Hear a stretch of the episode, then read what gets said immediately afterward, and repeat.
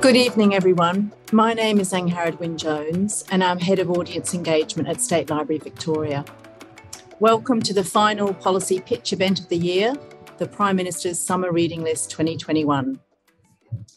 The policy pitch is a joint initiative of the State Library Victoria and Grattan Institute, which explores public policy for Australia's future. We're grateful for your virtual company tonight and thank you for joining us from wherever you may be. On behalf of State Library Victoria, I'd like to acknowledge the traditional lands of all the Victorian Aboriginal clans and their cultural practices and knowledge systems. We recognise that the state collection holds traditional cultural knowledge belonging to Indigenous communities in Victoria and around the country. We support communities to protect the integrity of this information gathered from their ancestors in the colonial period. We pay our respects to their elders, past and present, who have handed down these systems of practice to each new generation for millennia. This time last year, we reflected on the extraordinary year that was the global pandemic, the mega fires of Black Summer, and fractured international trade relations. 12 months later, and we're still very much living in interesting times. 2021 has been a bumpy ride, but it has also produced some wonderful, intelligent, and inspirational writing. Tonight, Grattan Institute CEO Danielle Wood and renowned writer and broadcaster Benjamin Law reveal Grattan's top six thought provoking and relevant books of 2021, all recommendations for the Prime Minister's summer reading list. These works explore the complexities of land, its management, and the violence entwined in the debate. They examine the meaning of money and the challenge and challenge the government's have a go, get a go mantra. They delve into truth telling, history, sovereignty, and the Uluru Statement. They ask how big tech went from optimism about technology's liberating potential to dystopian surveillance capitalism and job displacing robots. They show us the ups and downs of one year in a high school classroom. And they bring us wonderful short stories from a debut author that examine love and loss and the complex relationships of life. There is so much to learn and enjoy here. It is not just reading for the Prime Minister, but for all of us to be informed, moved, and inspired. And incidentally, you'll find all these good works in good bookshops and your library. Before I hand over to Danielle and Benjamin, I want to extend a warm invitation to you all to come and visit the State Library over the summer months. We have a full and exciting program of activities for everyone, and after this long lockdown year, we can't wait to see you again. Now, please welcome Danielle Wood and Benjamin Law as they bring us to the 2021 Prime Minister's Summer Reading List. Fantastic. Well, thank you so much for that um, brilliant introduction, Angharad. I think that was a, just a lovely summary of the books that we're going to be talking about. Um, but you know, Grattan really values the ongoing connection that we've built up with the with the state library through the policy pitch series. Um, and we are really looking forward to, to running in-person events again next year. And I think um, you know, sitting back in those orange lounge chairs again on, on the stage at the, the theatre there will be a, a, real a real highlight for all of us. Um, I'm joining the webinar today from Boonwurrung country, and I'd also like to acknowledge the traditional custodians of country throughout Australia and, and their connections to land, sea, and community. Um, so I am delighted to be uh, co-hosting this event with with Ben Law. Uh, he is a man that uh, seems to be everywhere. He always has interesting and intelligent things to say. So I, I, can't think of a better person to spend the next 90 minutes or so talking books with. Um, so thank you, Ben, for being here. Um, thank you for taking on the uh, not insignificant task of, of reading uh, six books before Christmas. Lovely stack you've got there. Um, I think if there was uh, one silver lining to the uh, long COVID lockdowns in New South Wales and Victoria this year, it was more time for, for reading. Um, and Grattan staff have been very busy through the year uh, reading all the interesting books that have been out, uh, Zoom book clubbing uh, to, to come up with this list of, of six books uh, that we think the Prime Minister should read over summer. Now, I, I was saying before we began, um, I'm not sure whether the Prime Minister is a reader. Um, we certainly don't try and preempt the individual tastes of any Prime Minister. I can't even get it right for my own dad, so I wouldn't presume to do that for, for Scott Morrison. But what we do instead is try and choose six books that we think are really excellent reads that, that should appeal to anyone with an interest in Australian policy. Um, so, being Grattan and very systematic, um, we like to have criteria that um, help shape our decision making. Uh, and there's really kind of three things that we look for. Um, so, first of all, the books need to be new, um, so released in the last year or so. Um, second, they need to have something interesting or fresh to say, um, something that makes them relevant to Australian policy or the Australian experience. Uh, and thirdly, and most importantly, they just have to be really cracking good reads. Um, so we will be discussing the, the six books that, that made the cut under those criteria. Uh, I'm very pleased that we've got four of the authors um, that have, have, joined us this evening. Um, you can find um, the, the full write up on the Grattan website, which I think we're going to be linking to in the chat. Um, we're also popping up a link to Readings Bookshop. Um, they have a page with books on them where you can go and buy them if there is something that takes your fancy. Um, so we are running a fairly tight ship to, to get through all of this in 90 minutes. Um, ben and I have a mutual passion for, for keeping to time, so we're going to be powering through. Um, unfortunately, that means we don't have time for audience questions, but um, you can go into the Q&A and um, discuss and, and, make observations um, as, as we go through. Um, so let's kick off, Ben.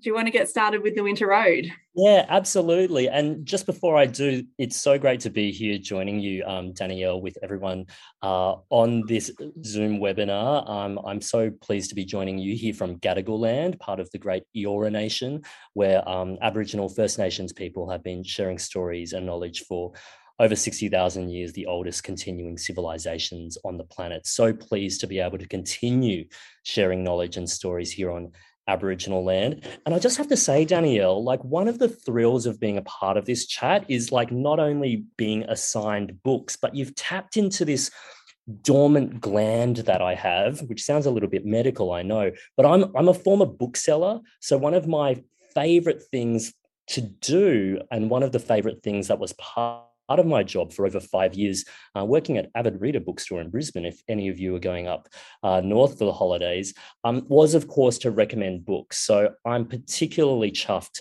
to be able to do that. And the other thing I used to do, Danielle, was uh, run a book club. So um, the first recommendation that we've got, I think taps into something that I feel is, is being addressed with all of the books that the Grattan Institute has picked for this kind of summer reading PM list, which is really dismantling, uh, interrogating, and sometimes debunking the stories and myths that we tell ourselves.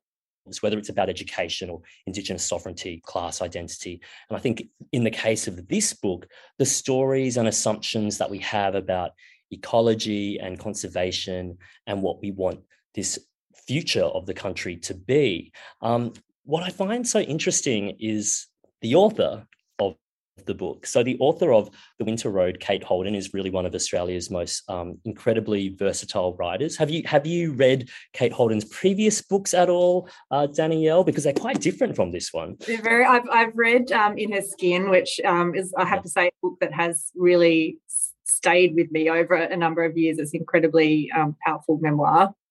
And I don't think you're alone because that book sold, um, I think, 80,000 copies in 10 years alone. I, I don't know what, like, I think in the music world, that's definitely um, a platinum record. And she followed it up with um, a sequel, The Romantic, as well. Very, very different books. And um, this is also a nonfiction book. But what I'm quite surprised is that this book, on surface level at least, could be construed as more broadly a true crime book right? You know that's that's very popular at the moment especially within books and podcasts. And when you start getting into it it is a true crime book. So uh, in 2014 in a narrow lane between Moree and Croppa Creek less than an hour from the border between New South Wales and Queensland, a compliance officer from the Office of Environment and Heritage is shot multiple times by an 80 year old farmer. And the officer, Glenn Turner, 51, dies. And two years before the murder at the gates of the property, uh, Turnbull says to Turner, I'm an old man. I don't care. I can do anything that I want. So already it has that very incredibly compelling um, case study to bounce off of. But what I find so interesting about this book, Danielle, is I don't think it's just a book about a crime. Do you think that's fair to say? Yeah, I mean, absolutely. So you're exactly right. Sort of uses that that crime and that awful killing to kind of really um, unpick um, the kind of central question. I think is really about um, land. What does ownership of land mean? What does it entitle you to? What are the broader um, social responsibilities you have when when you own land? And um, it, I, I just thought it was brilliant the way she's sort of um, weaved in those kind of questions of, of history and philosophy of land ownership, um, you know, through that central story about the the murder, which was ultimately um, in response to uh, ongoing uh, investigation and issues around illegal land clearing. Mm. I, I, think for true crime readers as well, it will be such a fascinating kind of bait and switch for them. not, in, not in a nefarious way, I don't think, but what starts as a meditation on this incident between these two men has these kind of ripple effects. And as you say, brings up so many questions, right? Like it's questions about illegal land clearing, it's questions about environmental destruction, um, questions about genocide and kind of the, the founding stories um, on which we understand what Australia even is and the heritage of agriculture and this agricultural exercise. And I just thought how fascinating that one incident kind of ricochets and brings up very, very important but difficult questions about the continent's ecology. You know, like people might not expect that, but I think it becomes such an uh, intelligent and all embracing exercise and asking questions that I think need to be asked. Yeah, I think I mean I've I've never written a book. I know everyone else on this um, conversation today has, but it really I thought, my gosh, you know what a degree of difficulty that one is, and, and I think the way she's pulled it off is absolutely uh, ex- extraordinary, really. And the uh, the other thing I thought was really notable was um, the, the, way she captures the humanity of, of, of both of the the men at the, at the center mm. of the mm. story. Um, so even though we're doing all those ambitious things and asking all those really challenging questions, um, we we kind of get a real sense of who the men were and and what was motivating them um, in that really fateful moment. So I think that's um, you know that's kind of the art of great storytelling as well. Mm, I mean, if you had to kind of like pitch this story, pitch this book, and pitch those two characters to someone who was about to be immersed in it, what would you say the battles between these two men are? Like, what are the main kind of like fault lines between how they understand uh, the land before them? I mean, I think ultimately, Glenn, you know, Glenn Turner is someone that loves the land and loves the environment, and you know, he's he's there on his own property, um, you know, restoring the native fauna uh, he's a regulator. He works um, in a regulatory agency. I've worked in a regulatory agency myself, so I um, I understand the mindset of the regulator, and that is um, the law is there to be followed, and you kind of expect people to do the right thing. So he kind of approaches, um, you know, a breach of the law as an affront, and he wants to go out and investigate. Um, Ian Turnbull, the the farmer, um, is someone that has believes that he's purchased the land. He's he's worried about the inheritance that he's leaving to his children. Uh, he he believes that it's the right thing to do to work that land and, and to build that uh, wealth and inheritance. So he sees the kind of regulations that are in place as impeding um, his capacity to do that, and he sort of just wants to push through and pretend they're not there. So that that's kind of the the heart of the tension, I think, between the two of them. Yeah, well, let's bring the author herself into the conversation. Uh, Kate Holden studied classics and literature at the University of Melbourne, has a graduate diploma in professional writing and editing, and a master's in creative writing from RMIT. We heard about her best-selling memoirs previously, and now we've got The Winter Road here, which has already been shortlisted as a finalist for the Mark and Evette Moran Nib Literary Award for this year.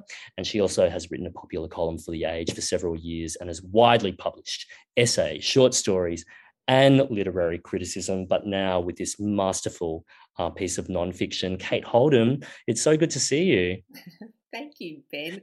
And thank you, Danielle. And how nice. I don't think I need to say anything. I'm just going to let you two keep talking nice things about my book.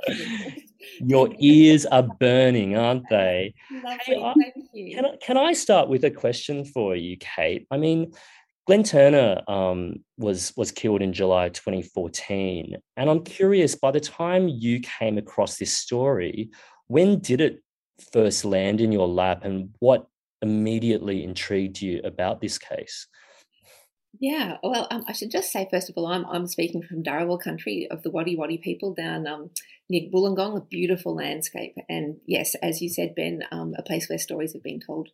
This is not where the story that I'm telling in the Winter Road takes place. That's in Kamilaroi country up north. But um, look, I was actually in Melbourne when I started writing this book, so quite a long way away.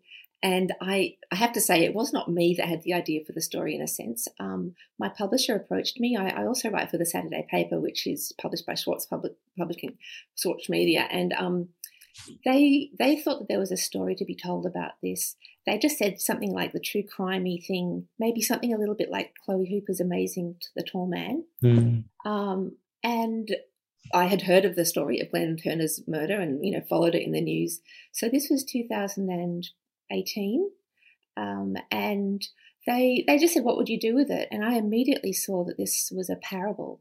Um, that there were the two characters, um, Glenn Turner, a kind of a green-minded guy. Uh, he wasn't a kind of a, a, a, raving activist. He wasn't an activist in, in that sense, but a, a guy who loved nature and was protected and um, charged with protecting it. And then the developer, the settler kind of guy, Ian Turnbull and this this terrible crime. I mean, it was it was shocking because it was very violent and completely unprecedented in a sense, and um, it left a very traumatized witness. So there was obviously a dramatic true crime story to be mm. told, as you said, Ben.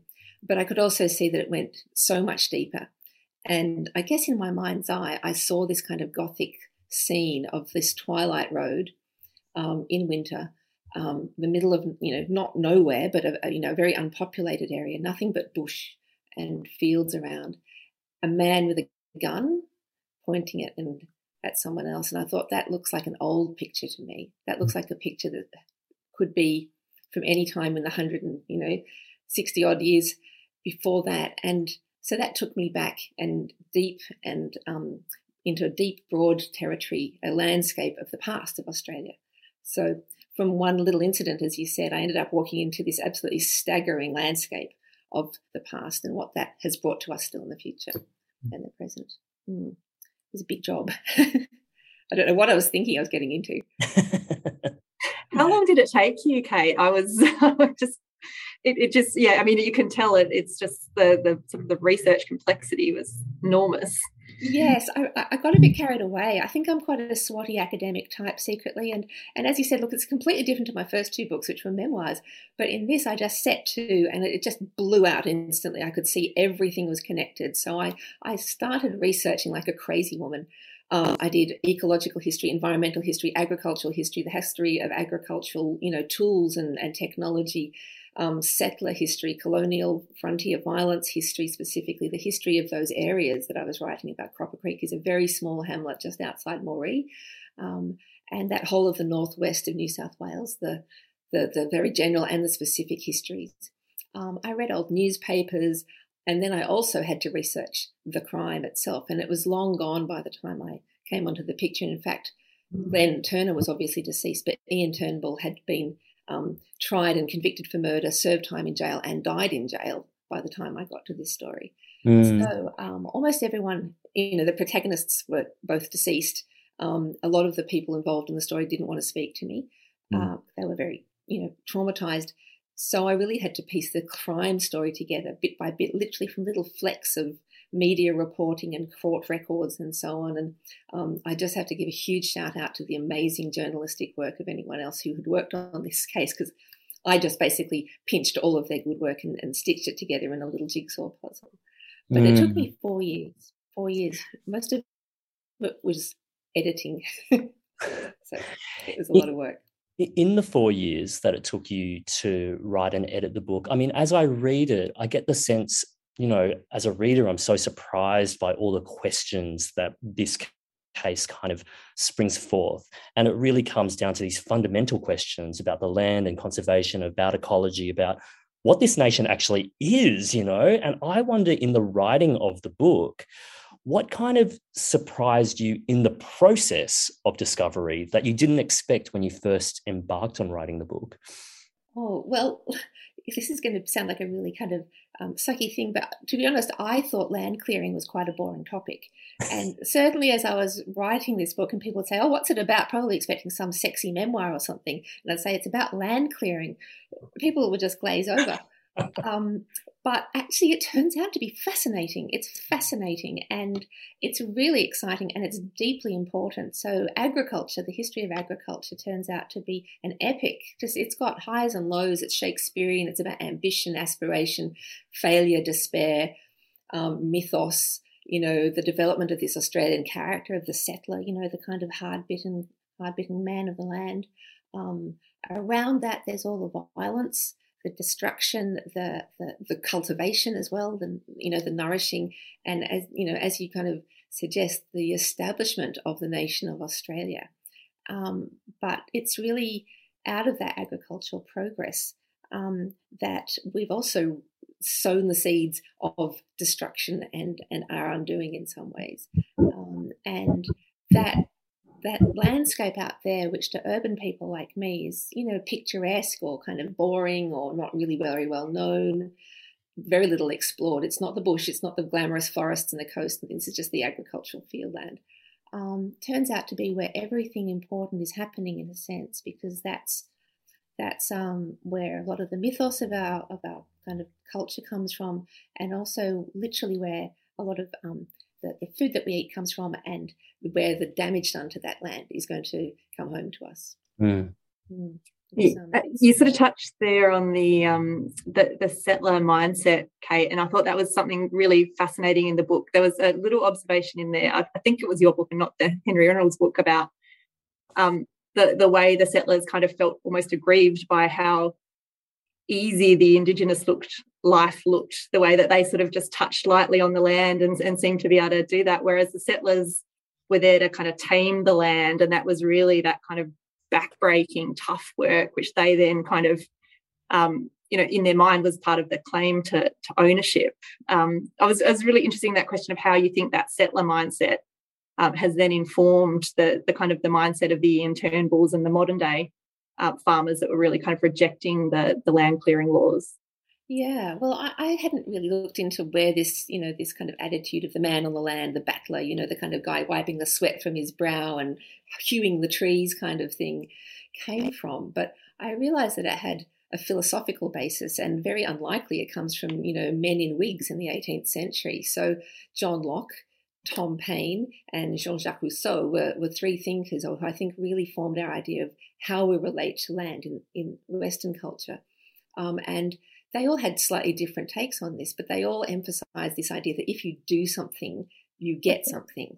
Um, now, Scott Morrison might resonate with this idea.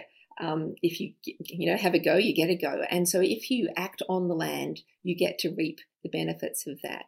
Um, and it, it entails um, God providing the land, God giving you the license to act upon nature and the landscape that we've been given. Given, um, but it also has this idea of action, manly, masculine, dynamic action. You have to do something. And so I think that enlightenment attitude, when it came to um, the continent that we call Australia, um, when they saw people not hewing and sweating and dragging and slicing and bashing, they it didn't make any sense to them. They just thought these people were wasting their time. Now it sounds like they really missed an opportunity to live on this land in a you know in a much more peaceful, less stressful, and less destructive way.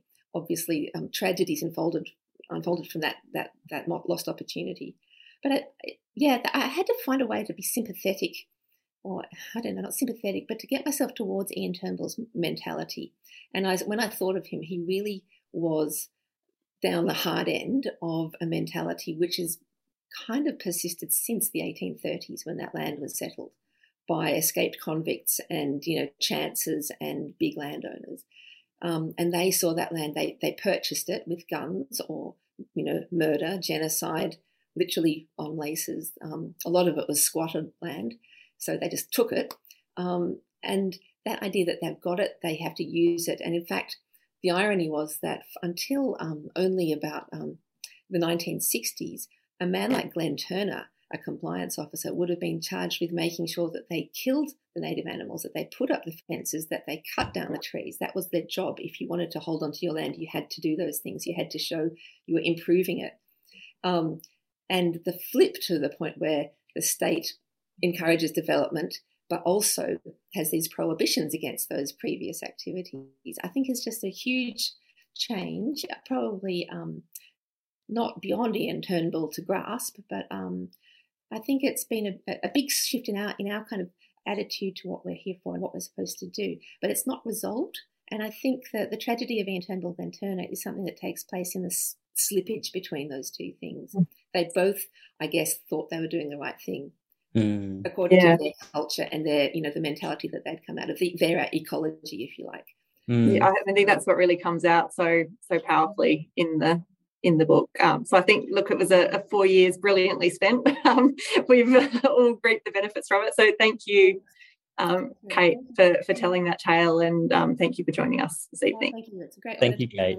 Thanks, Ben. Thanks, Danielle. Thank you. All right, uh, we are now just going to whip on to our next book, which is a fantastic book, The School the ups and downs of one year in the classroom um, by Brendan James Murray. Uh, he's a real life English teacher. It is an autobi- autobiographical story um, that kind of weaves in uh, true true stories from students that he has taught over the years. Uh, he anonymizes them. Uh, he's done it with permission, uh, but it paints a beautiful portrait. Um, it's set in a year uh, in the life of a high school. Uh, I don't know how you felt, Ben, but to me, it just was like a love letter to teaching. Um, it was not sentimental. Um, you know, you do get a sense of the kind of the, the really tough challenges that, that teachers face in trying to help their students. Um, you know, they are coming to the classroom with a lot of other things going on in their lives. Uh, he's really frank about some of the bureaucratic issues, the time constraints, the funding constraints. Um, but you know what really shines through, and what I found so beautiful about it was just the that sense of the immense reward that you get from shaping young people's lives.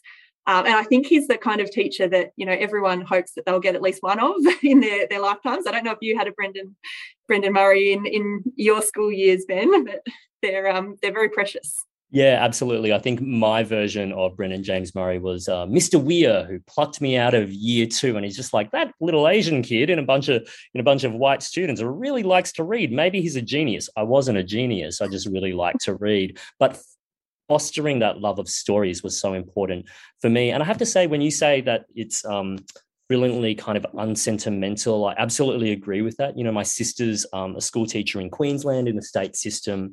And I guess that gives me a very personal insight into what kind of challenges she's facing as a teacher, the deeply kind of like logistical and sometimes seemingly, at least to me, outside of a school system, unsolvable problems that teachers have to kind of path um, find their way through.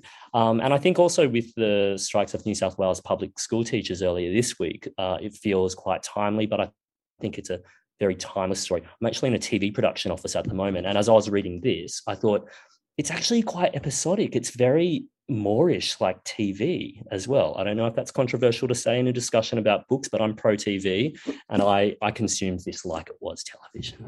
Wow, well there you go, Brendan James Murray. You might uh, you might make it onto the the big screen or the small screen, I should say. Um, no, I think I, I mean I can absolutely see that, and it it really I mean it packs a lot of emotional punch. Um, mm. You know because the the themes that uh, are coming in from these students' lives. You know, it's sort of mental health issues, there's uh, some physical health issues which are really heart wrenching, family violence, bullying. Um, you know, there there are these are kind of big, meaty, important themes, and um, you know they're they're just they're touched on with such sensitivity. Um, but you know, beyond all, to me, it's a, just a reminder of the power of education and, and how it makes difference in in children's lives. Mm. Um, so I am delighted that we uh, also have Brendan James Murray here with us this evening. Um, Brendan teaches high school English, as I said, uh, at the school that he attended himself, uh, which is indeed the school that is featured in the book. Uh, he is the award winning author of two previous books, um, Venom and The Drowned Man. And he lives in the Mornington Peninsula with his wife, who is also a teacher.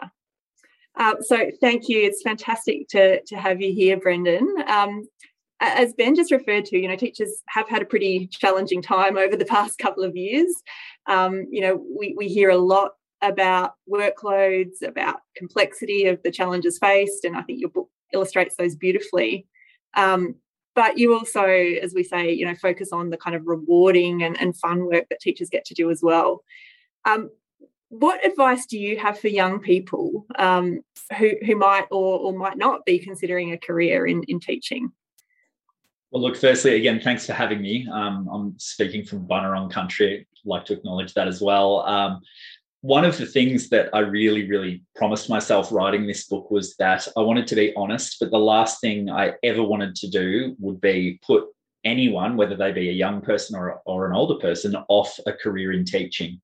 So if if somebody was considering a, a, career in teaching, a young person, I would tell them absolutely to to embrace it and to and to pursue that because what more of a, of a privilege can can you have than to be a, a role model, an important person in in the life of a young person, and even when you may have had a really really tough day, uh, you can go home knowing that you've made a young person feel important or or feel safe or, or feel inspired. So I think um, it, it is a wonderful profession, and and I, I, do I encourage kids every day. I'll I'll say to them, "Oh, you'd make a really good teacher," you know. So I try to do that in my own classes. I, I love that mission statement that you're talking about there, Brendan, about people considering a vocation in education. Um, you know, this is what it's like, and you hope that it's an encouraging book.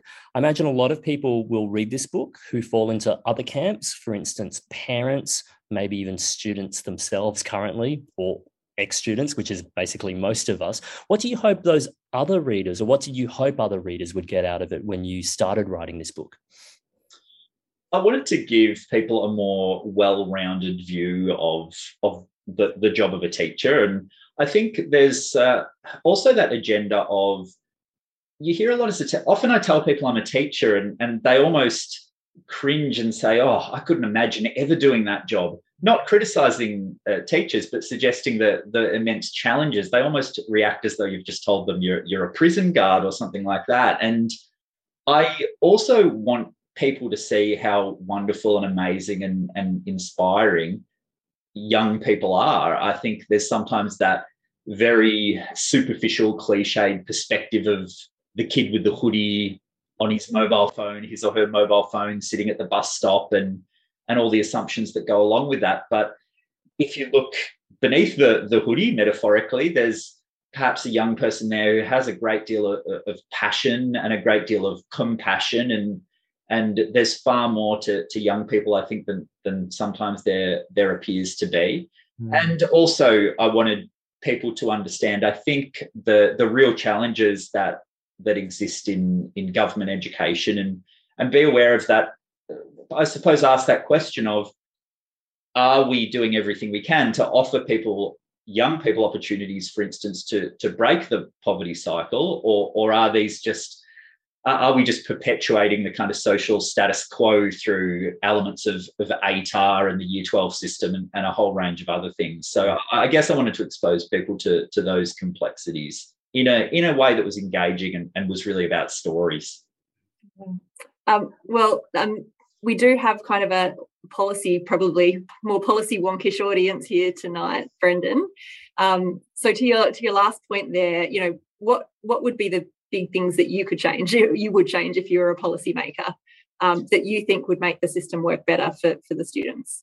Yeah, and I, I do get asked that question a lot, and that there aren't easy answers. I suppose within the school system at the moment, there's an extraordinary focus on uh, on data, and, and in particular quantitative data. I would argue at the at the cost of qualitative data. I think I, I, think to some degree schools have, have lost a little bit of their their humanity, and I think we need to remember that that we're one of the caring professions.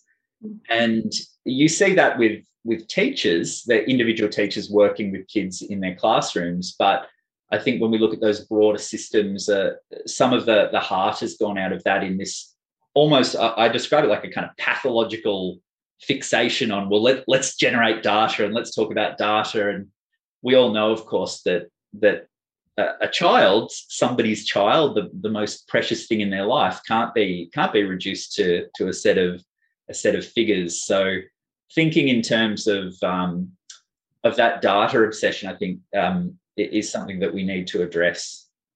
Mm.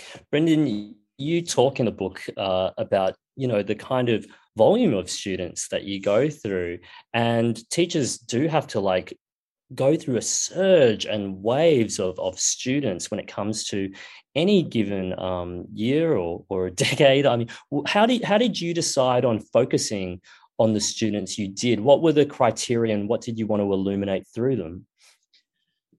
Well, I wanted to really focus on the students, and I, it's sort of it sounds like a cliche, but it really is true. The students that I'd I'd really learned something from, and you learn a little something from from every kid, but there are some kids that stand out in, in particular ways. So, for instance, a, a, student I write about named Wambui, who grew up in Kenya, um, exposed to extraordinary violence, and, and one incident where a man was being killed. The village had captured him. He was he was a thief. He was caught breaking into someone's home, um, and she was arguing for for compassion, arguing don't hurt this man. He doesn't deserve this. When all the adults were the were the voices of of anger and hostility, and and here's this one child, and it just made me reflect on on the way that in in all cultures, I think we ignore the voices of children. There's this kind of dismissive adult perspective that well, that's you know, forget what the kid's saying. You know, the kid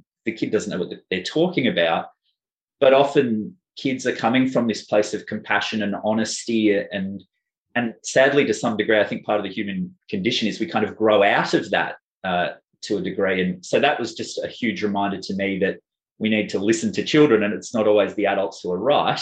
You know you think of people like greta thunberg for example.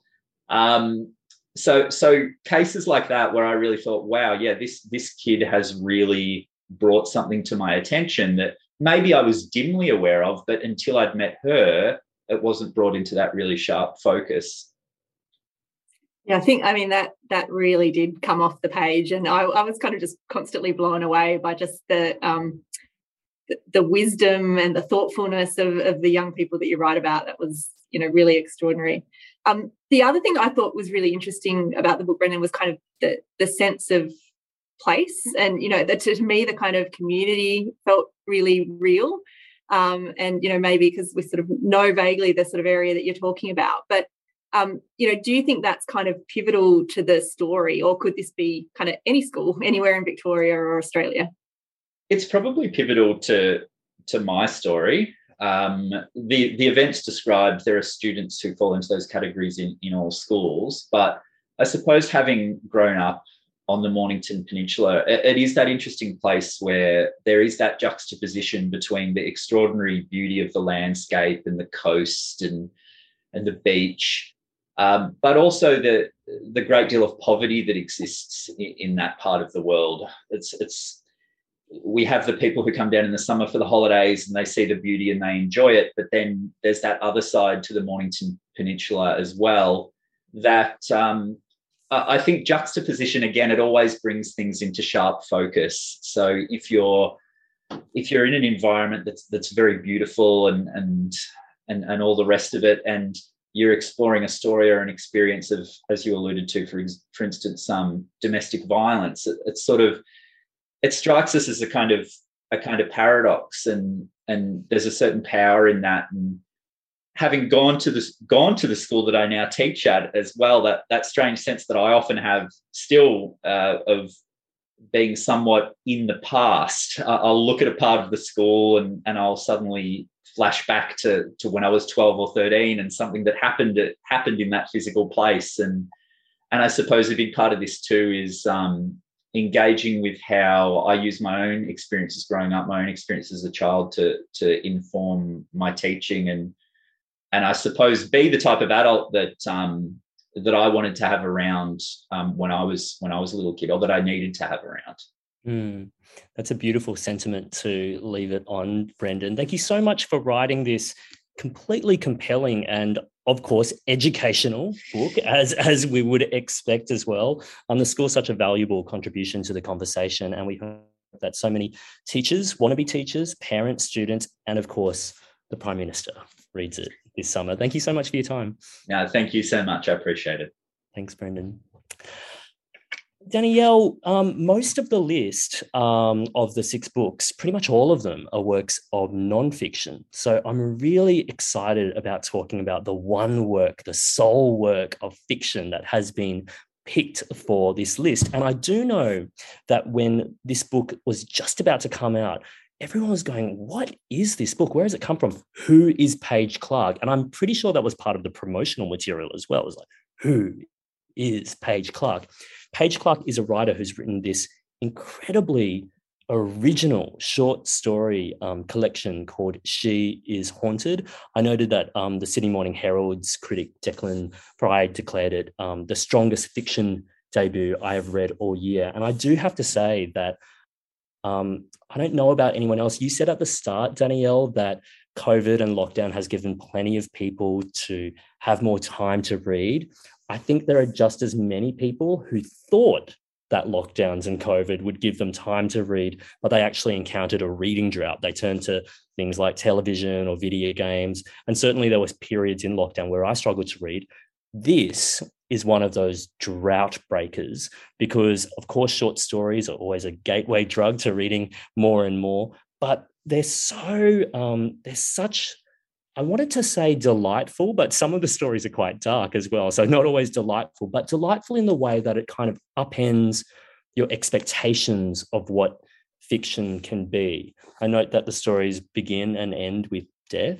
Um, they focus mainly or perhaps exclusively on female protagonists and their relationships with other people. So, relationships with partners, um, mothers, um, and and people with whom they have deeply ambivalent relationships to. And then it really traverses the realistic to the downright strange. And when I say strange, I'm just going to give you a bit of a scope in terms of like what what some of the stories cover. Um, there's a reimagining of um, you know what post life life looks like, in which uh, Elvis is the devil. Um, the Neil Armstrong uh, makes a cameo appearance, and uh, there are ghosts throughout this. So when when you when when the title is "She is Haunted," I mean there are ghosts. I think both literal and metaphorical haunting this book. Um, how did this land on your lap, and what were your expectations, and what did you find, Danielle? I'm just smiling because it was making me remember all those fantastic moments in, the, in, the, book. Um, I don't, I don't know how I first came across this. It's um, it was earlier in the the year, but um, we we always try and put a work of fiction on the list because mm-hmm. I think it's uh, you know just good, uh, well-rounded reading for for any prime minister to get some fiction in the diet. Um, this is the first time we've had short stories, mm. uh, but I've actually been a kind of long-time fan of the the short story genre um, for, for the reasons that you mentioned that you can be just a little bit more um, adventurous um, in the in the kind of themes and, and ideas. And I just think um, Paige Clark has pulled this off so beautifully. Um, and I was exactly the same as you. Like it was a bit of a um, reading drought breaker for me too, uh, because it was such a, you know, it was kind of, they're short. So in theory, you can kind of just stop at one, but I couldn't just stop at one because they were so compelling and, and fantastic and, and quirky. Um, so I just, I, I really, really enjoyed it. Um, and on your point on female protagonists, I actually I went back and um, checked today. So there was one story with a male oh, protagonist yes. out of out of sixteen, but almost entirely female. And um, you know, we do try and kind of connect them in with uh, the fiction in with the policy themes for the year. I mean, obviously, one mm-hmm. big policy theme for the year was was women and and treatment of women. Um, and you know, I think often um, we saw on display uh, people struggling to um, men struggling to kind of understand the themes that women were articulating so i thought um, you know fiction is all about empathy and getting in the heads of, of different people um, you know what a fantastic way to, to get in the heads of you know 15 or so very complex um, interesting female characters was to pick up this book. So i think it ties in very nicely with the idea of kind of policy thinking for, for 2021 what a great segue to get into the head of the author herself. Um, let's bring her in. Paige Clark is a Chinese American Australian fiction writer, researcher, and teacher. Her fiction has appeared in Meanjin, Meniscus, and New World Writing. And in 2019, she was runner up for the Peter Carey Short Story Award and shortlisted for the David Harold Tribe Fiction Award. She has a Master of Creative Writing, Editing, and Publishing from the University of Melbourne, where she's currently working on a PhD. So soon to be Dr. Paige Clark, um, and her research addresses the relationship between race, craft, and the teaching of creative writing. Hey, Paige, thank you so much for joining us. Thank you so much for having me.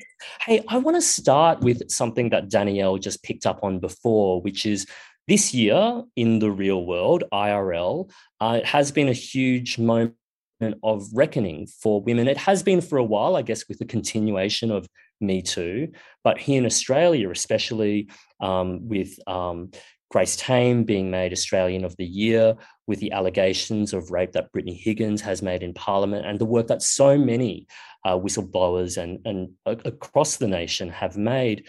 This seems to be um, a huge moment of conversation and important reckoning that's very well overdue. Do you think your book speaks to or reflects, you know, making like getting a good scope of um, female perspective that is important for people to read in this moment right now? Uh, I think I'd kind of go further on that. And I think that the book is a bit more specific, even in that it kind of addresses specifically how East Asian women like myself um, address those challenges specifically. So a lot of this kind of sexual violence that's in the book, um, that's part of this hot topic, um, it's really tailored to this experience of you know being in an East Asian woman's body. And so mm-hmm. I think especially with the COVID nineteen pandemic and how that um, you know ties into the experience of East Asians in the past two years. Um, I think it's that really sort of specific lens of that experience because there's a sort of specific sexualization of East Asian women and fetishization that I think, um, you know, is maybe at the forefront of that content within the book. Mm. Yeah, I think um, One thing I really enjoyed about it, Paige, was you bring in those kind of bigger issues. So you're talking about sort of sexual violence and, and racism there. There's um, there's a story that um, I think is kind of a dystopian story about uh, climate change. The woman that gets the the amygdala removed so she doesn't feel the um, effects of extreme temperature. There was the the other one set in the nursing home with the very kind of extreme quarantine measures.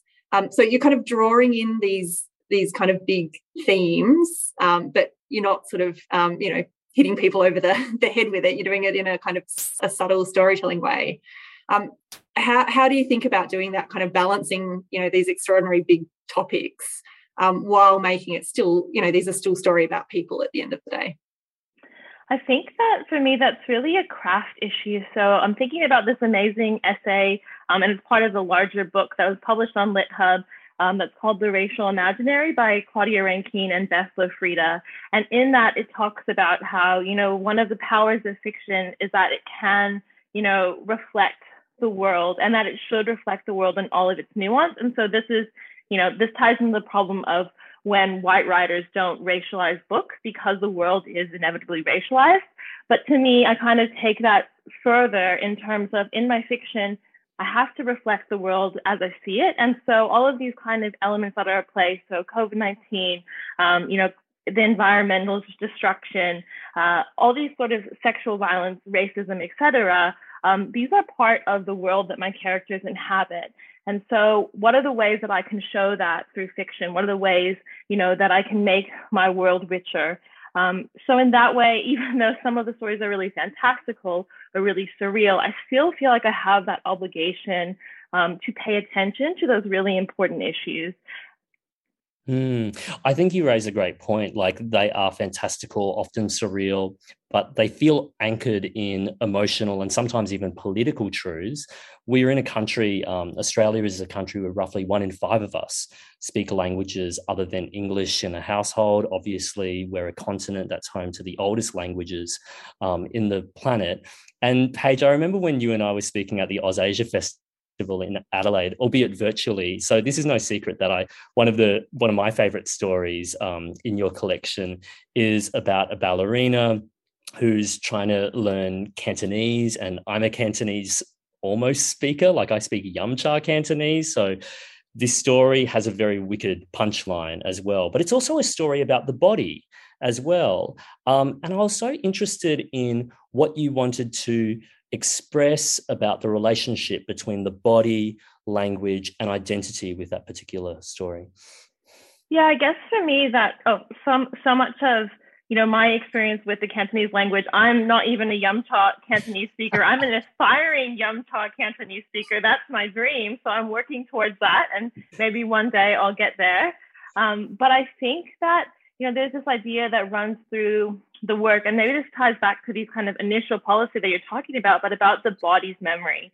So the mm. body's memory of you know language, of trauma, of racism, and I think that um, in in that story, the narrator believes that they have a bodily memory of his Cantonese language, and it accidentally comes out, you know, as Spanish um, because they don't. So this idea of you know what the body remembers, what the body thinks it remembers, um, and how we hold on to these experiences um, of trauma in our in our lives. Mm. Was um, I mean, there's obviously so many different books and in um, so many different stories in the collection. Sorry, Paige. Um, were there any that were sort of particularly fun for you to write? Um, one that I, I wondered if you had fun with, because I certainly had fun reading it, was the Gwendolyn Wakes story about the uh, the call center operator in Department of Recovery, which is sort of a, a government um, funded service giving relationship advice for people that want to get back together with their ex, which I thought was just such a like crazy but fantastical premise. Um, was was that one that you particularly enjoyed, or were there others that just sort of flew off the pen? Well, Danielle, I can't say that I ever enjoy writing, and I don't know if other oh, other, other writers on the panel can speak to this, but I find writing to be, you know, incredibly painful. And I mean, you probably, I, I don't know, you sure you feel different, you both feel differently, but, you know, it's a very hard process. But I could see the humor in that story. And I think that part of it is that, you know, that's one of only two, uh, three narrators, you know, that are white narrators. And in that, um, that particular character of Gwendolyn, she had a really, um, I guess, a very sort of strong idea of her own whiteness. So I found that really fun to play into to kind of hype up, you know, what would it be like if you were this sort of really hyper aware white person um, operating in the world? And then also, you know, the love interest in that is um, an East Asian man. And there's a lot of, I guess, the opposite of the sort of stereotypes of East Asian women. There's a lot of stereotypes of East Asian men as well. So to make him this really sort of sexualized, hot guy, I just had so much fun with that because I just played into all the crushes I'd had on, you know, hot Chinese guys all through my teenage years. And I really, you know, got into it. So that was a great way of turning these sort of ideas on their head. Mm. I, I, really uh, enjoyed that they both had a passion for spreadsheets as well. That was most excellent. uh, Paige, you and I are probably going to need a breakout Zoom to discuss our ambivalent relationship to, to writing, but that's for another time.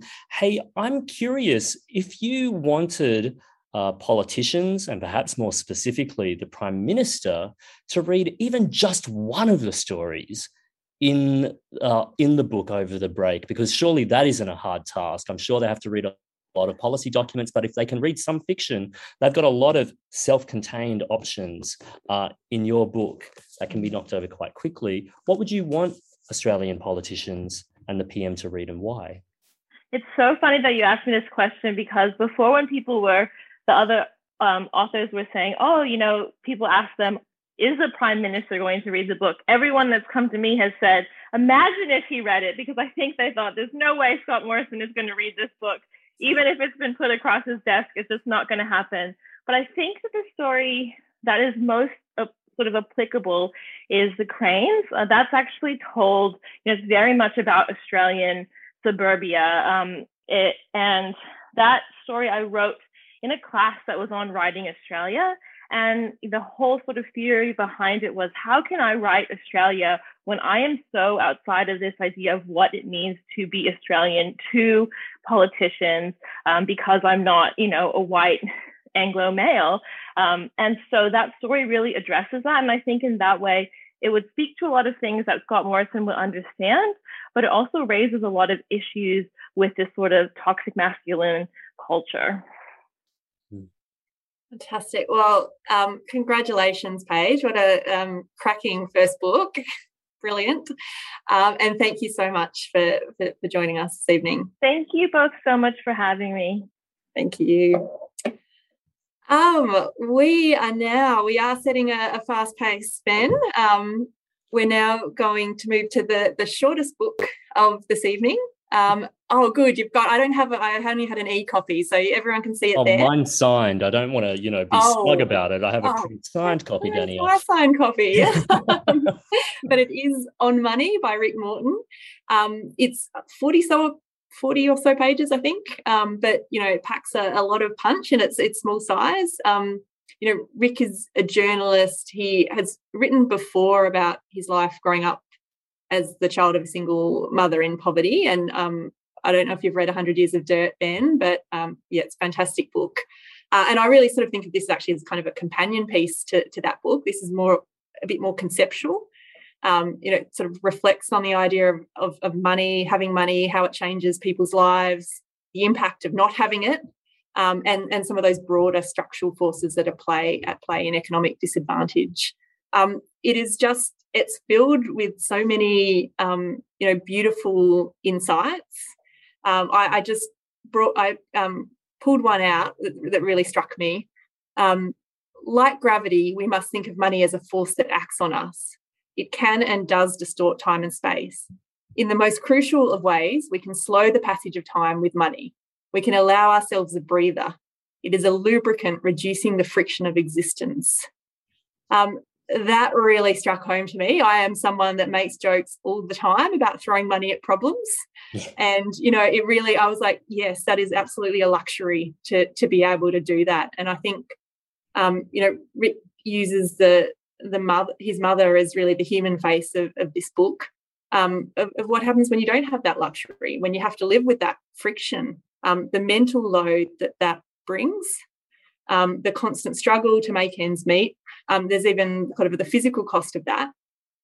And then what I thought was really interesting is the way that he then um, reflects on how that's shaped his own attitude to, to money, even as he sort of become a journalist and very much middle class, um, how he's carried that that with him. And I might ask him a question about that in in the moment. Um, but you know, it doesn't just look at the micro; it also looks at these kind of broader structural and, and systematic um, issues that are that are fed into entrenched poverty. So it does a lot in in 40 pages. Um, yeah.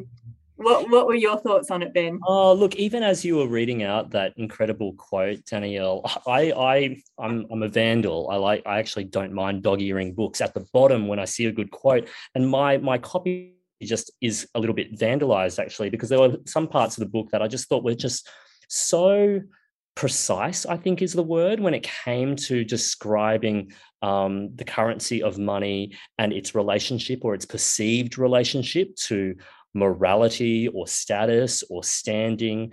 And when I said right up at the top of this conversation that one of the things I think so many of the books have in common is that they're kind of puncturing myths. I think this is a prime example of that because one of the myths I think Australia really prides itself on is its egalitarianism. And I think by extension of that, its a lack of class. That is absolute fooey. I was about to say another word. Let's just go with that one.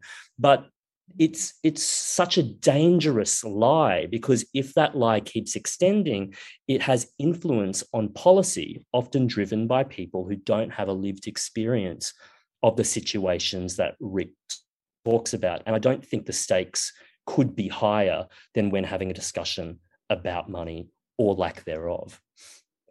Indeed. Well, that seems like a very good time to to bring in Rick. He is a fantastic journalist. Um, I, I, first sort of came across his work when he was um, doing reporting on the National Disability Insurance Scheme when he was the social affairs writer at the Australian.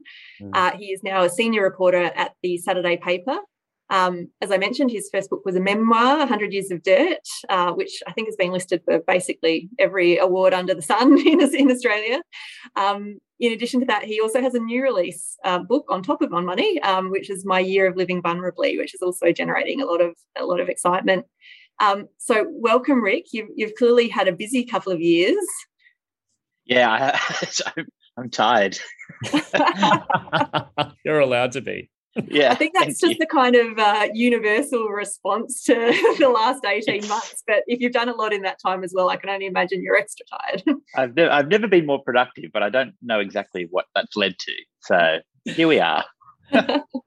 Hey Rick, I wonder, may I do something that I might that can, you know, really make authors feel like they're in pain, but I want to read something to you because as Danielle did before, like I do think that there are just perfect gems that you've expressed.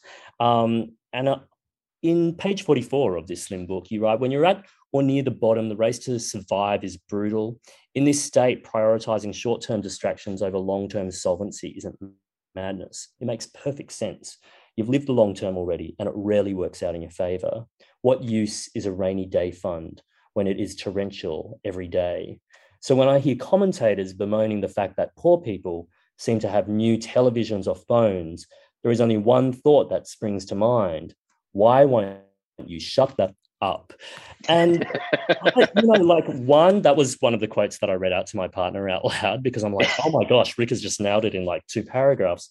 But I also get the sense that a current through this book is anger. And yeah. I wonder if that's a fair call. And if so, where does that anger come from? What are you angry about? Yeah, I allowed myself to be angry in this, and I, I usually don't think it's a useful emotion. But I'm I'm angry on behalf of my mum uh, more than anything else. And I'm angry also in a in a slightly self-serving fashion, in the sense that I feel like even with all of the success I've had so far in life, and particularly most recently, and where I've become financially secure, I'm not secure in the same way uh, that other people are or can be. And I'm so much luckier. And so I'm angry at myself for even feeling that sense of kind of envy, I guess, mm. um, that I've been put in this position. I mean, essentially, I'm angry at, you know, the the worst excesses of capitalism that have not rewarded my mum's extreme hard work, um, that for some reason have rewarded mine, um, despite all of my failings and shortcomings, some of which are biological as a result of growing up without money, and some of which are just purely my own. Um, and I hate that system. I hate it. Rick, I want to come back to this, the system points in a sec, but you know, I just, as I said, I think one of the fascinating points of the book is, is what you just touched on, how that has impacted your relationship with with money, even as you've become more financially comfortable. Can you um, just just share with people um, what what you say is the kind of difference in your mindset versus someone who, who's grown up in more comfortable circumstances? Do you know, I was worried about this when I wrote this book because I thought maybe I'm just justifying my own bad habits with cash. Uh, because I do have a really solid reputation in my friendship group of just being the worst. Like it's it's almost um, ridiculous how bad I am with money. Up until even just a couple of years ago, I was in. My friend got married in New Zealand, and I had to go to this wedding, and I was earning, you know, a really good salary, um, and I booked the flights well in advance. So they weren't that expensive, but by the time I got there, I had no cash. And so I went the entire five, six days with nothing except uh, the hundred dollars I had, and was trying to keep it from my friends until the very last day, when I literally couldn't get a hold of my best friend who was already at the airport. I didn't have enough money to get to the airport um, to go home. I'm 31 at this point.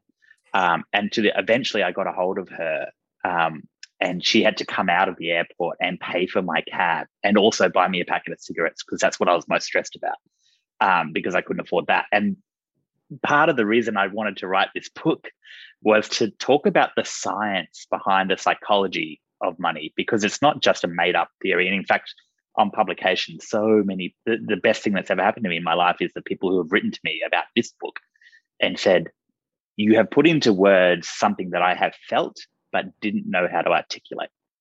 And you know, I'm reading Robert Sapolsky, he's like a world new, leading neurobiologist and primate researcher at the moment. And the studies are overwhelming about what poverty does to the brain growing up. It makes the amygdala bigger, it atrophies the hippocampus. Um, the frontal cortex, which is the most recently evolved part of the brain, is also the last one to mature, which means it's the most decoupled thing in the human body from genetics. So mm. it takes environmental cues. And so there's this research that shows that kids from low SES backgrounds have to use more of their prefrontal, uh, their frontal cortex than high SES kids to do the same tasks, um, which is literally a cognitive tax. It is literally, and this is, uh, and plus there's higher um, what they call glucocorticoid um, hormone levels, I think, which is the stress response. And that stuff atrophies the part of the brain which is responsible for impulse control, um, executive function, um, higher order thinking, all of that kind of stuff. So, you know, part of the reason I think I've made terrible decisions is even though I know logically after the fact that they were terrible, they felt incredibly um, normal and even good at the time. Mm. You know, on money covers the personal effects that a lack of money can have on an individual, on a family, but you also talk about the culture as well when you write that our belief is that the intrinsic worth, that our intrinsic worth is predicated on having money. And you wanted to, I get the sense, puncture that belief. Uh, why? Yeah, I mean, basically because it's not true. And I feel like there are a lot of things we do, myself included, in the pursuit of money that are that are not done because money facilitates anything, but because money confers status mm. um, or even value. So, you know, having money doesn't mean you're a good person. You could be, and you might do good things with it, but it doesn't. That that in and of itself is not the marker of whether you are good. Equally, you know, you're not good just because you're a noble poor person.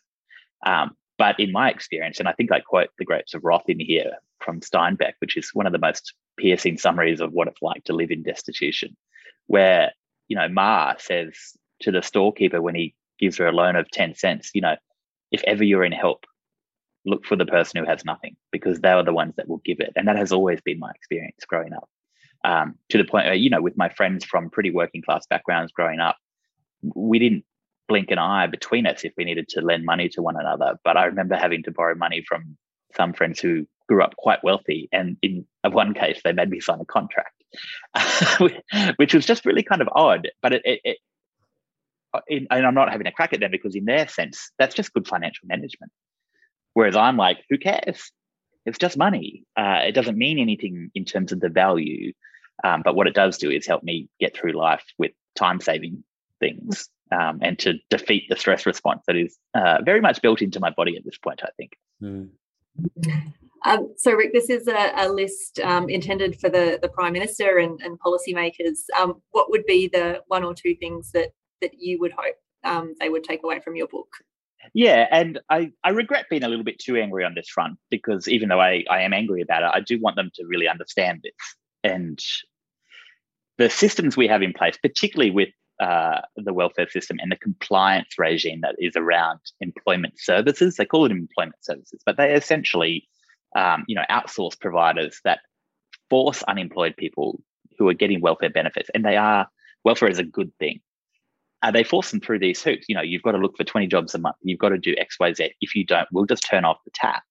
Um, we'll turn off the tap even if uh, we don't aren't completely sure that you haven't done the thing you're meant to do. And then if if we made a mistake, okay, we'll turn it back on, but it's three or four days later. Um, this whole system is set up because people who have come from money, not everyone, but particularly this government, um, but also in the neoliberal sense, they believe that it kind of makes you lazy or, uh, you know, they think there has to be a mutual obligation. But what it does, and I, I truly mean this, and I hope some of what I said before about the way the brain and the stress response develops, what these systems are doing is making an already bad situation a lot, lot worse. Um, this is why when Robodebt happened, people killed themselves. Mm. Um, we know of at least one or two cases where that happened. There may be more, but in other senses, people suffered psychologically at great, great levels. Not because they didn't know necessarily that they didn't have a debt, but because they knew that they couldn't win in this system. And even if you don't have a heart, from a purely economic management sense, you are making the problem worse. Now, what causes stress? Poverty. Um, not just, uh, and what causes bad outcomes? Poverty. Not just because you don't have access to the good schools, that's a separate issue. Um, not just because you might be eating a bad diet. Nutrition is a separate issue that also has a multiplier effect. But poverty itself is the problem. And what fixes poverty is money. Uh, and money without uh, the obligation, quote unquote, to do what the government tells you to do, which just makes a bad situation worse. Hmm. Thank you so much for your time, Rick. And thank you for writing this book as well. I think anyone out there whose back got stiff and their muscles got tense whenever Scott Morrison, who's actually one of the, um, this is the book, the book of the six books chosen that he's actually quoted in himself, um, where he says, if you have a go, you get a go. Uh, this feels like a perfect kind of reply to, to that. So thank you so much for your time and for writing this. Thank you, Ben and Danielle, you lovely people. Thanks, Rick. Thanks, Cheers, Rick. guys. Well, Danielle, it's just us now because um, those are all the authors that we're showcasing, but we've still got a couple more books to go. And I thought this would be a good opportunity just to have a sneaky little chat with you about why we chose them and what we got out of each of these books. So it's going to be a free ranging conversation, but I'll introduce the books one by one. One is um, Truth Telling History, Sovereignty, and the Uluru Statement by Henry Reynolds. And the other one is this one uh, System Error, where big tech went wrong and how we can reboot. reboot.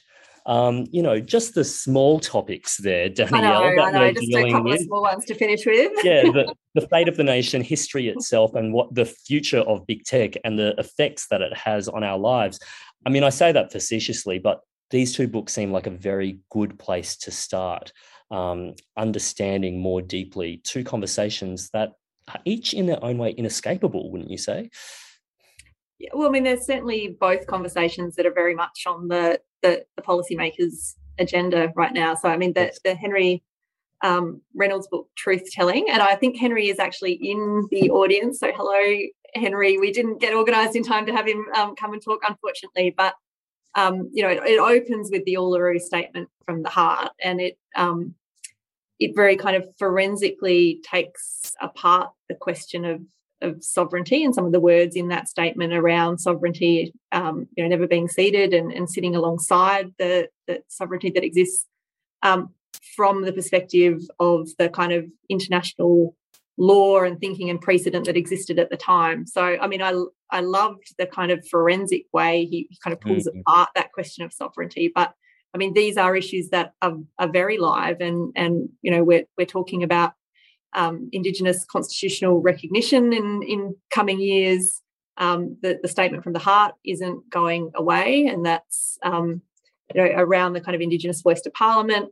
Um, so the, the, you know the, these are live issues, as you say. Um, ditto with the the tech book. Um, you know very clearly, um, our Prime Minister has put that on the agenda. The question of um, how we kind of rein in some of the negative side effects that that big tech companies are having in our lives um, we've actually been um, pretty world leading in some of this stuff Mm. um, in the country. So we had the media bargaining code, which I think was the first country in the world to do something like that. Um, we had um, one of the first um, competition body inquiries in the ACCC Digital Platforms Inquiry to look at some of the questions around market power and dominance and what what can be done. Um, so, as you say, both kind of really live issues that are, are running right now, and I think will um, be significant issues for the um, you know next federal government, uh, whether it's Labor or coalition. They'll be they'll be very much thinking about these these two sets of issues. Mm. I mean, what a valuable contribution, especially for um, non Aboriginal and Torres Strait Islander readers who might have uh, heard of the Uluru Statement from the Heart, might have actually also read it as well. But I think for me, and I am familiar with the Uluru Statement from the Heart, I've been part of campaigns about um, trying to promote it and uh, be taken seriously um, with recognition within the Constitution. But I think this book, especially Danielle, kind of was a paradigm shifter for me because the way in which um, the idea of sovereignty is really uh, rooted in, well, first of all, history, but the conventions of international law. I mean, I felt so ignorant when we talk about um, Aboriginal sovereignty. I think maybe a lot of non Indigenous people, including myself, um, don't know the extent to which that is such a firm, solid, and documented idea, and that there are all these other precedents in history uh, with the with the conventions of international law where Australia becomes a complete outlier, like in terms of our understanding and how we've enshrined and recognized any idea of Indigenous sovereignty, we're actually very strange within the world. And even at the time in which Australia was colonized slash invaded, um, the procedures, the understandings are kind of very counter to, I think, a lot of non-Indigenous non-Indigenous Australians' understanding of one history and what Aboriginal sovereignty even means. Did it did it have the same effect for you? Did it, I don't know, pivot your understanding in terms of what the Uluru Statement of the Heart is actually referring to? Yeah, look, it, it was incredibly powerful because I think you know his his point um, is you know we're not judging it by the values and standards of today. We need mm-hmm. to go mm-hmm. back to the the law and the scholarship and the precedents that existed at the time. And as you say, we, you know, we did do things differently in Australia, or you know, Brit- Britain treated Australia as a different case. And mm. uh, something that I found, um, you know, really, um, you know, interesting, and disturbing, and I guess this is often the case with history, but um, you know, it, it, was sort of a small thing. It seemed to be on the basis of what was initially just bad intelligence. Mm. Um, so you know, you had kind of uh, Cook um, sailing up the east coast, um, a few people on board making observations that it kind of looked like you know, there, there were very few um, Indigenous people. They were in very small groups. They didn't seem to have a connection to a particular part of land. Um, so that, you know, they'd just clear off when the newcomers came. Um, so they had this idea that Australia was was different. Mm. And that really informed um, when when um, they came to to colonize Australia the way that they treated it. And they didn't have the idea that they had in so many other nations that they would have to do so um, with the permission and blessing of the Indigenous people. So there was no attempt to um, negotiate treaties for for the land as as there were in so many other countries. So you know that was really interesting to me that that mm. it seemed to be just on the basis of that that wrong impression of, of what was going on that we ended up in such a terrible place. Mm. I think one of the kind of like repeated um, patterns that you see, especially um, in the in the first bit of the book, is this gulf or discrepancy between um, intention and the effect or the gulf between um, what was assigned to the early colonists and what they actually discovered. You know, what did they expect and what did they actually encounter? And how over and over again, um, you know, we, uh, and I make this generalization, but when I was growing up, grew up with these myths, not of Aboriginal nations, but um, that they were hunter gatherers that didn't have a strong attachment to the land, and therefore it was implied that you could move on. And I think like the documented um, retelling of that history from firsthand accounts of how surprised they were that the information, the intel that they were given about Aboriginal um, communities, Aboriginal nations that were already I mean, for, for want of another word, settled. You know, they were established nations um, where I think early in the book they talk about an early a, a person who is guided through um, by a, a, an indigenous guide, and then there are limits to which their language can actually reach. You know, suddenly um, the the bridging languages suddenly don't work, and that's a whole other border that you cannot pass without certain protocols. Like the the ideas of nationhood and borders are actually quite strong and established. And I thought it was so um, eye-opening, moving, and, and disturbing in its own way to know that all of that was clear right from the start, and how much scaffolding, how much covering up needs to be done in order for another story and myth to endure to this day. Absolutely, and I think you know you've kind of really you know felt the shock of the the colonists that, that you know things were, were very different to to what they believed they would be. Um, mm-hmm. I thought um, you know that this is all sort of fleshed out in the first half of the book. Um, the second half of the book has a lot of really interesting and, and powerful material in it as well. But um, just wanted to reflect on there's, there's one point when he talks really, I mean, it's a book about truth telling and, and how we kind of remember this history. Yeah. Um, and I thought it was really interesting. He sort of talks about how we're kind of less down the path of many other mm-hmm. comparable nations in in recognizing um, the conflicts that occurred and, and recognizing you know some of the, the bravery of the indigenous populations in trying to defend their land um, so he talks about the idea of you know whether this should be recognized at the national war memorial and have the, the histories sitting side by side because we do invest a lot as a country in um, remembering and, and commemorating um, you know other wars that we we've fought in since colonization uh, but but then he also says, you know, even if that is kind of a bridge too far, you know, should should we have you know museums set up to, mm. to think about and talk about these issues? So um, I think there's some sort of um, practical reflections, and including on drawing on the experience internationally on on how we can sort of contribute to this truth telling process. Yeah, so many important questions raised. Let's go from a book that really meditates on the legacy of history on the present day to a book that's almost about how um, what we assumed was going to be the future has caught up with us in the present, if that makes sense.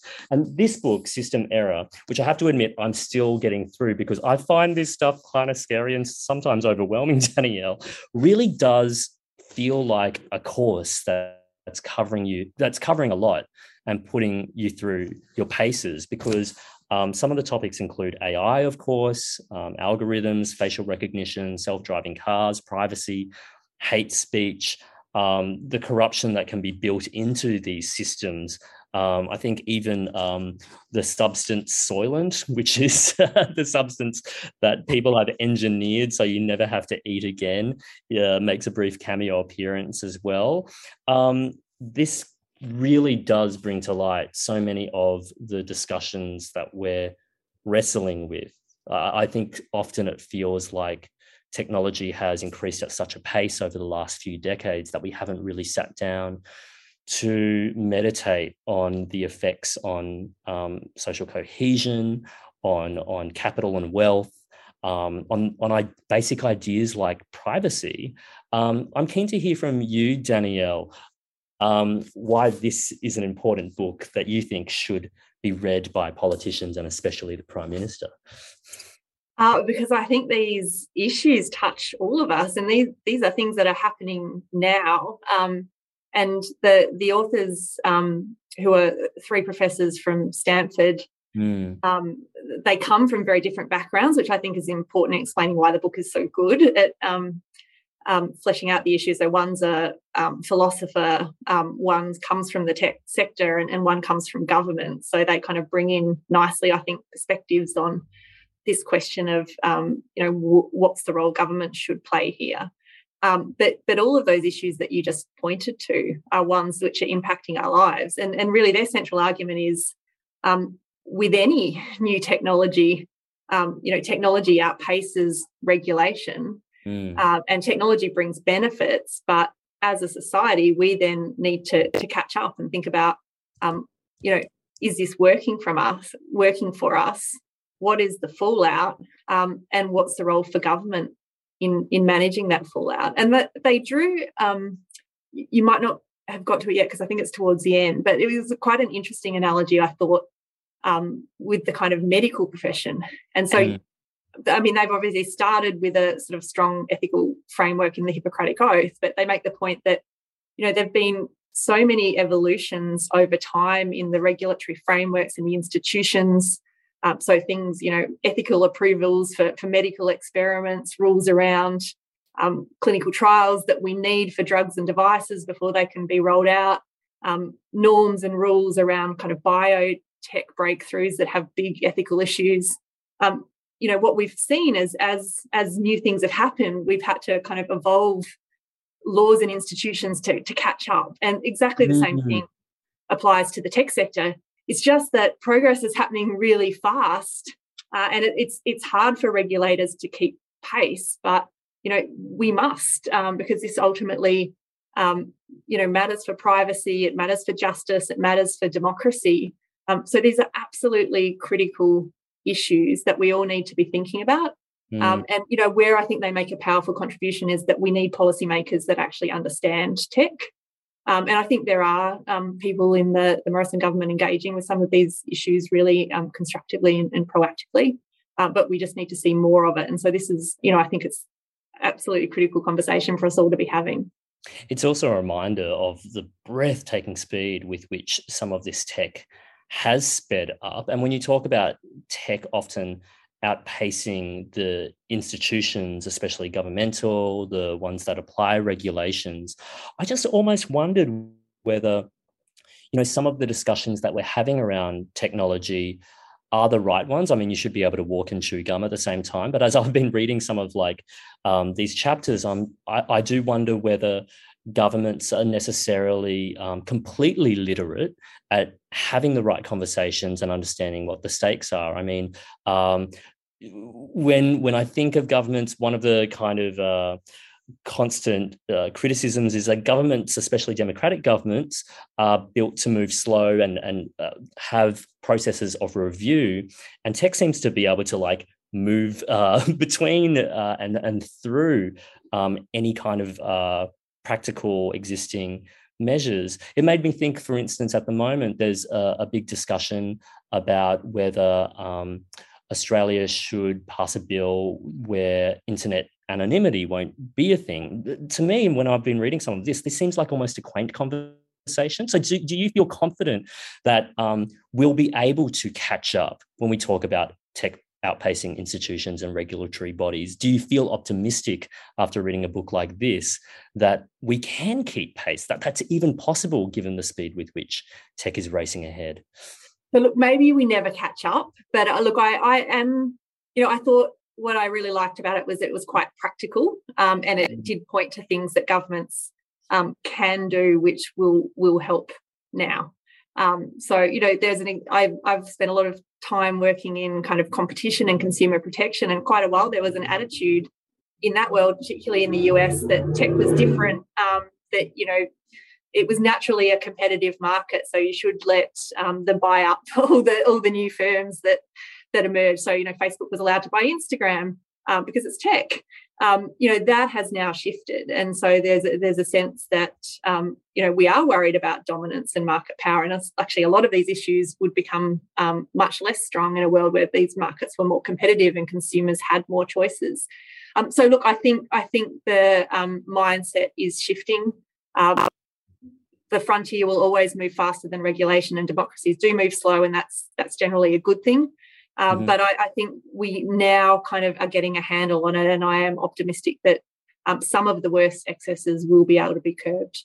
Mm. I mean, it's a big macro discussion, so many macro discussions, big picture discussions that system error deals with. But I'm curious, Danielle, before we wrap up, did reading this book make you change the way that you personally engage with tech at all?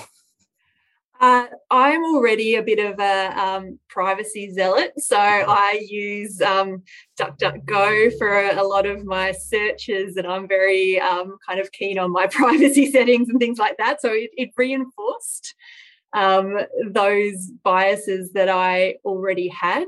Uh, it made me pretty scared about algorithmic decision making and how it can go wrong. So there's a real cautionary tale there around um, you know, using algorithms for hiring um, and how that can embed gender bias and um, that you know, and some frightening stories about how they're being used in the justice system without without proper testing and the implications of that. So um, it it kind of um, shone a light on some areas that I hadn't been worried about that I am now worried about. well, thank you so much um, for the time and for this reading list, Danielle. What a great, um, what a great stack that everyone it has. Is a, fantastic stack. And um, thank you so much for your time, Ben, oh, in, in being you. here and um, keeping the discussion so lively and interesting. Um, it was fantastic to have you, and it was fantastic to uh, have the authors join us as well. Um, I would be remiss if I didn't mention the Wonks list. Um, so we also choose six additional pieces um, for the Prime Minister's advisors to, to read over summer. And I know that a lot of our Grattan community love it because they are um, slightly nerdier reads. Um, so please go to the website and, and, check that out if that's your cup of tea. Um, so thank you again, Ben. Um, thank you to the State Library and, and, thank you to our authors. Uh, and a big thank you to the fantastic Grattan staff uh, who spent all year reading and, and discussing books, uh, especially to Eloise Shepherd and Annika Stovett, who helped coordinate the list, uh, to Lockie Fox, who coordinated the Wonks list, uh, and to the wonderful B Ringrose, um, who, who did such a great job pulling together tonight's event. Uh, and in fact, all our events throughout the year, uh, but this one has definitely got the kind of highest logistical degree of difficulty. Um, if you like what Grattan does and you would like us to be around for the long haul, please do com- consider supporting us. Uh, it has been a big year for policy. Uh, I think we've had a really significant impact. Uh, and we've also, I hope, um, added a calmer, more evidence based uh, voice to a, a, lot of policy debates. Uh, we've got a lot in store for 2022. Uh, and um, if you if you support us, we can sort of keep doing what we do. Um, a big thank you, obviously, to all our existing supporters. You know, we are so grateful for the public spirited individuals, the philanthropic groups, the corporates that support our work. Um, to all of you, please have a wonderful Christmas break. Uh, I hope you have the opportunity to, to reunite with friends and family. Uh, please keep the border open, South Australian Government. Um, and hopefully, you will also have a chance to, to read some of the works on tonight's list. Uh, we look forward to seeing you back refreshed uh, for another year of policy conversations in 2022. Uh, thanks, everyone, and good night.